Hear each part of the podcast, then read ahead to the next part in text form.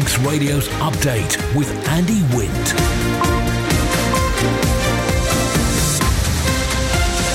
Pastor good evening. It's half past five. This is an update for Friday, 17th of February, 2023 from Manx Radio. 30 minutes to look at the latest news on the Isle of Man, a background to the news and sport and business and Sea Watch and travel updates. And the newsmakers in person tonight, the TT rider Cesar Chanal inquest verdict. Ministers hopeful nobles will improve in the coming year in the new secondary school. Sex education curriculums on hold. Vandalism may force the Peel shelter to relocate. And Manx golfer Anna Dawson gets island business backing. Mann Benham for all your business and legal needs. First of all, at 29 minutes ahead of 6 o'clock, the update news headlines. Fastamai Dave Moore. Fastamai, the coroner of inquest, has recorded a verdict of misadventure following the death of a French TT rider. Cesar Chanal died during the first sidecar race of 2022 on June 4th when he crashed near Ago's Leap just minutes after the event got underway. His passenger, Olivier Lavorel, died from his injuries four months later. A new relationships and sex education curriculum being delivered within secondary schools has been put on hold until an independent review is being carried out. It follows concerns raised by parents regarding the content. While there are no rules for voters in the Isle of Man to have to produce identifications at polling booths, a local politician hopes that will remain the case. New rules have been introduced in the United Kingdom where people going to the polls now have to show ID, but Rushen MHK Michelle Haywood thinks it would be wrong for the island to follow suit.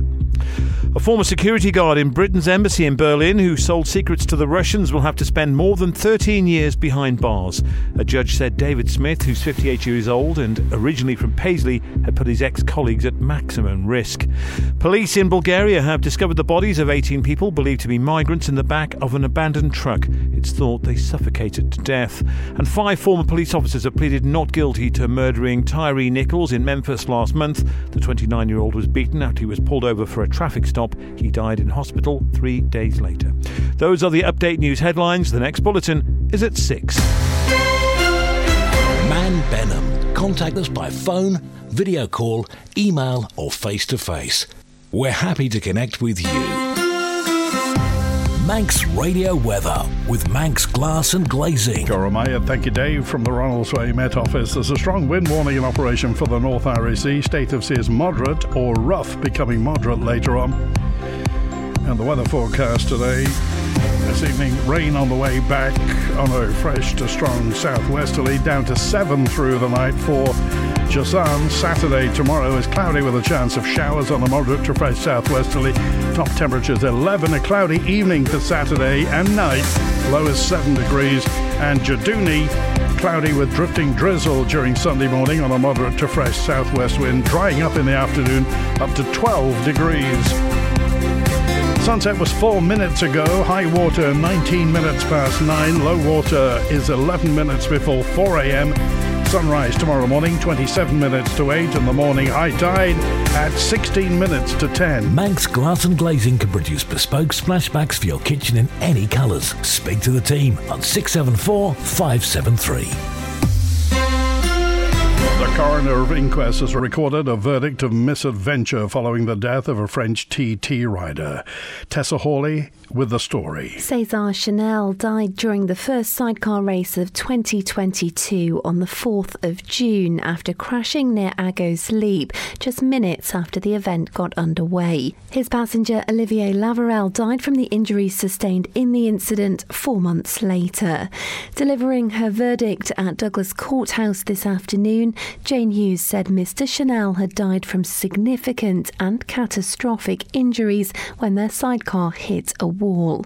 However, whilst the machine had suffered extensive damage as a result of the collision and subsequent fire, checks had showed no mechanical defects had caused or contributed to the crash. There was also, she said, no evidence of a poor or contaminated road surface and no defects on the route. Describing it as a tragedy, the coroner said there would remain a question mark over the cause of the crash, adding it could have been a momentary lapse of concentration, inexperience, a temporary mechanical failure, or an unexpected bump in the road. Sadly, as is often the case, I am unable to provide that definitive answer. She told the families of Mr. Chanal and Mr. Lavorel, who were both in the courtroom. Whenever anyone participates in a dangerous activity, there is always a possibility that something can go wrong. For whatever reason, Mr. Chanal's participation in the event went wrong, she added, resulting in the collision, his death, and later that of Mr. Lavorel. Closing the inquest, she paid tribute to the French racers' families, saying thank you for your dignity and the way you've conducted yourself. I hope this has provided some closure for you. The Health and Social Care Minister says he's hopeful services at Nobles Hospital and other medical centres will improve over the coming year. Lawrie Hooper, MHK, will present the mandate to Manx Care, which should start on the 1st of April. He says new targets being put before next month's sitting of Tynwald are ambitious but achievable. If you were to ask me, will those targets be achieved this year? I think the answer to that would be no. Will all those targets be achievable? I think yes, is the answer to that. It's just a question of how we get there and the journey. So the purpose of the mandate is to set out what we think the standard should be at. Uh, the second question then is just touching on what we just talked about. It's about looking at the pathways, looking at the work we do to see what needs to change in order that we can hit those targets. Uh, for the most part, I think these targets are already being reported on regularly by Manx Care. So if you look at their board papers, which are published multiple times a year. They have something called an integrated performance report that's already published. The department will be publishing updates on these targets and uh, how how well or not Manx Care are achieving them. That will be being done regularly on the department's website as well. So we're trying to be as open as we can about these things uh, because sometimes we may not see a trend, but somebody else might. So having this information out there publicly, I think, is quite useful. So yes, I, am confident that uh, that we are making progress in these areas. I, I, would like to I would like to be in a position to say yes, they'll all be sorted uh, in the next 12 months, but I think the reality is the transformation program and what we need to do in health, it's a long journey, uh, and we are making progress, and that's the key thing for me is to look at. What are the obvious barriers facing you right now? The obvious ones are the same ones they've always been. I think partly it's finances, um, it's a, an aging population, it's things, medical treatments getting more expensive in and of themselves, so there's a lot of pressure there financially. There's also a lot of demand for new services, new drugs, enhanced services, all that comes with a cost, and staffing is always going to be a challenge, um, not, not necessarily medical staffing, but particularly uh, nurses and support services and allied health professionals, there's a lot of pressure there on, on actually being able to recruit enough people to fulfil what I think are our ambitions in terms of delivering healthcare. What's your opinion on the Update News Agenda? Email update at manxradio.com or call 682 631. Faster, my good evening. It's 22 minutes before 6 this Friday evening, live from Douglas in the Isle of Man on Update. A new relationships and sex education curriculum being delivered within secondary schools has been paused until an independent review has been conducted. It follows concerns raised by parents regarding the curriculum. Uh, Beth Espy from Manx Radio News has this statement from the Department of Education, Sport and Culture. The Department of Education has told us that in light of the public feeling, it feels it appropriate to deploy an independent review to gain an understanding of what's taken place and the facts of the situation. As such, the department's taken the decision to pause all RSE delivery across both primary and secondary schools and will be unable to comment any further until the facts have been established. They're also asking the public not to speculate any more until such time. The purpose of the RSE advisory curriculum, they say, is to ensure that children and young people develop the knowledge, understanding, skills, and attributes they need to support their emotional and physical well-being. Providing this guidance to schools helps work towards consistency across the island, providing staff with equal access to high quality resources and ensuring that age and stage appropriate content, they say, is delivered to students. The RSE advisory curriculum, which was launched in September last year, identifies themes and concepts from a number of sources, including but not limited to relationships, sexual health and parenthood, ChildNet, the PSHE Association, and Public Health England. The structure and content has been guided by Scotland's resource to ensure content is mapped from reception to year 11, which has been quality assured and peer reviewed by a partnership of educators, health professionals, and third sector organisations. The Department of Education says the content provided is tailored and adapted for the island schools and is not an exact replication. The guidance, they say, shares links to resources that teaching staff can access and adapt.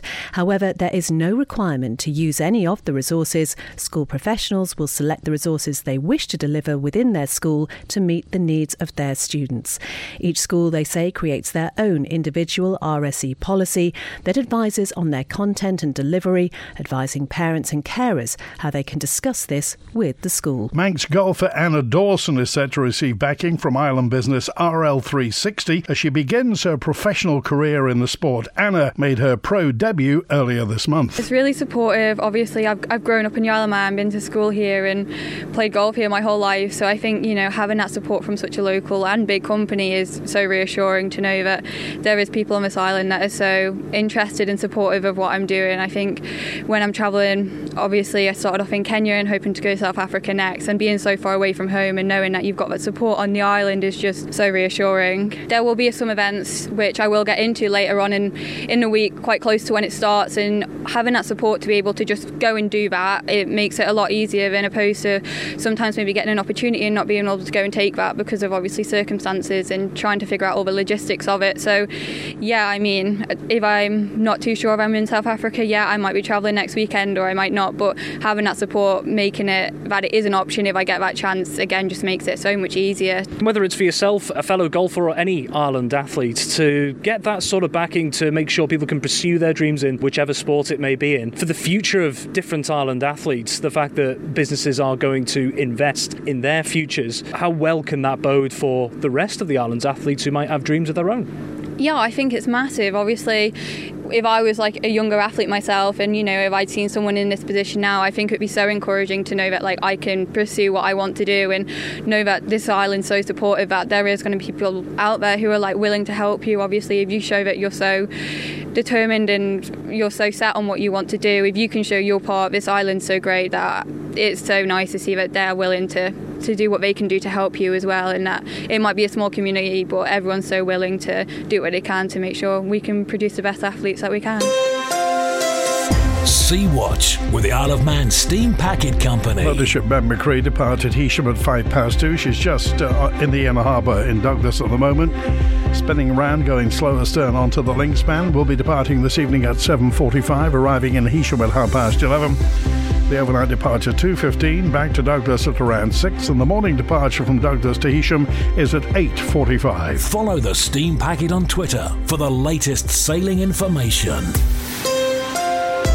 Peel Town Commissioners are looking to move a shelter on the headlands. It follows reports from residents of people setting fires and throwing glass in the area. Clerk to the Commissioners is Derek Sewell. We've had a number of uh, complaints from local residents, primarily relating to glass being thrown, fires lit, and also other antisocial behaviour, including drinking. The police regularly attend that particular location to keep an eye on the use. We, as commissioners, regularly clean around the shelter and graffiti on it anyway, and there's often damage to the shelter itself. So it's not uh, it's not particularly looked after by the people who are currently using it. About 2019, we met with the youth groups to, to ascertain what they actually wanted in Peel, and at that time, a section of the community did actually highlight that they would prefer to have a, another shelter or a shelter at another location where a number of groups could, could actually congregate and feel safer congregating there where they're a bit more not not under supervision so to speak but the new location is is more visible to the public. So there's, there's some general security around that. So in the meantime the shelter was going to stay operational at its current location and the intention was to either relocate the current shelter if that was possible or find a new location with a new shelter to replace the shelter that we've got. So the intention isn't to remove the facility it's to put it in a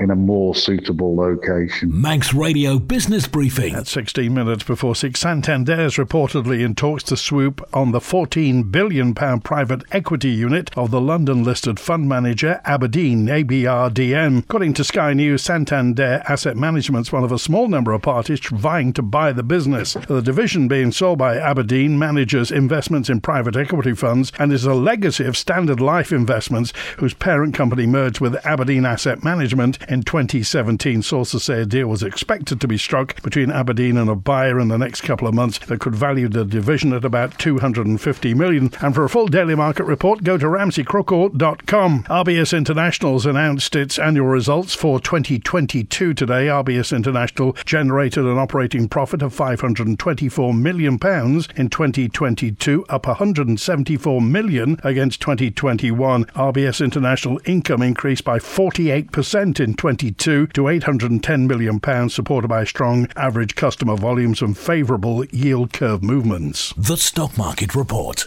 Brought to you by Ramsey Crookall. UK and European markets lower as investors continue to assess the impact of inflation and production data. The dollar hit a six week high. Oil fell and was headed for a weekly decline on the signs of ample supply. And gold was subdued by a stronger dollar and bond yields following fresh hawkish rhetoric from the US Fed. The numbers now from Ramsey Crookall. At the close in London, the FTSE 100 was down a tenth of a percent at 8,004. The DAX in Frankfurt closed down four tenths of a percent at 15,473. The Dow Jones in New York City currently down three tenths of a percent because the trading day goes on. It's pegged at 33,595. The Nasdaq Tech Stocks Index down almost one and a half percent at uh, 11,683. The S&P 500 down almost one percent at 4,049. In the exchange markets, the British pound sterling trading at one US dollar 20.2 cents, one euro 12.5 cents, and 21 South African rand 67.4 cents. In commodities, gold's up two tenths of a percent at $1,840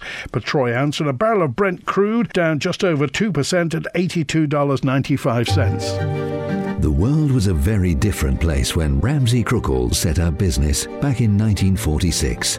But his passion for providing outstanding service and looking after every client as if they were one of the family has endured for over 76 years.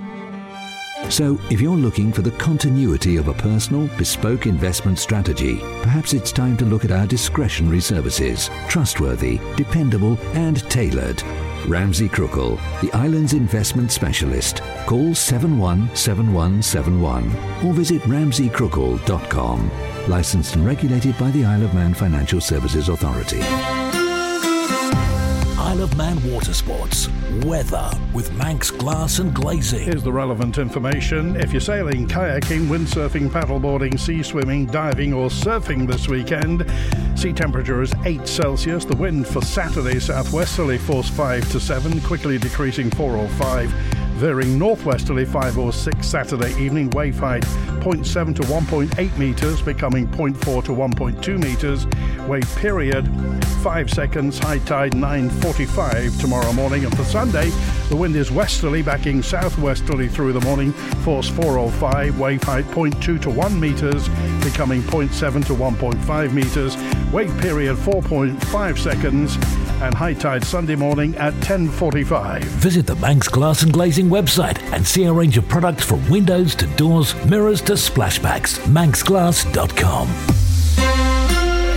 The Isle of Man in 30 minutes. Update on Manx Radio with Andy Wint. A decision made by Douglas Council to give more than 100 households a bigger bin was made so all households can live within the scheme. The chair of the Environmental Services Committee, Falk Horning, says the council only gave residents with a genuine need the extra capacity. Here's our local democracy reporter, Emma Draper. The residents that contacted the council because they had genuine need for some additional capacity. So their need was assessed and uh, it was looked whether they already recycle and if they already recycled and they had that genuine needs and additional capacity was provided. That it was part of the campaign right from the start. We have always encouraged people who have um, problems to get in contact with us. In most cases, it's a bigger bin. In some cases, it's an additional bin. It depends a little bit on the individual properties. So the normal first case is that a bigger bin will be given, but sometimes there are access problems or storage problems which necessitate a second bin instead. Are the council worried that this could be seen as backtracking?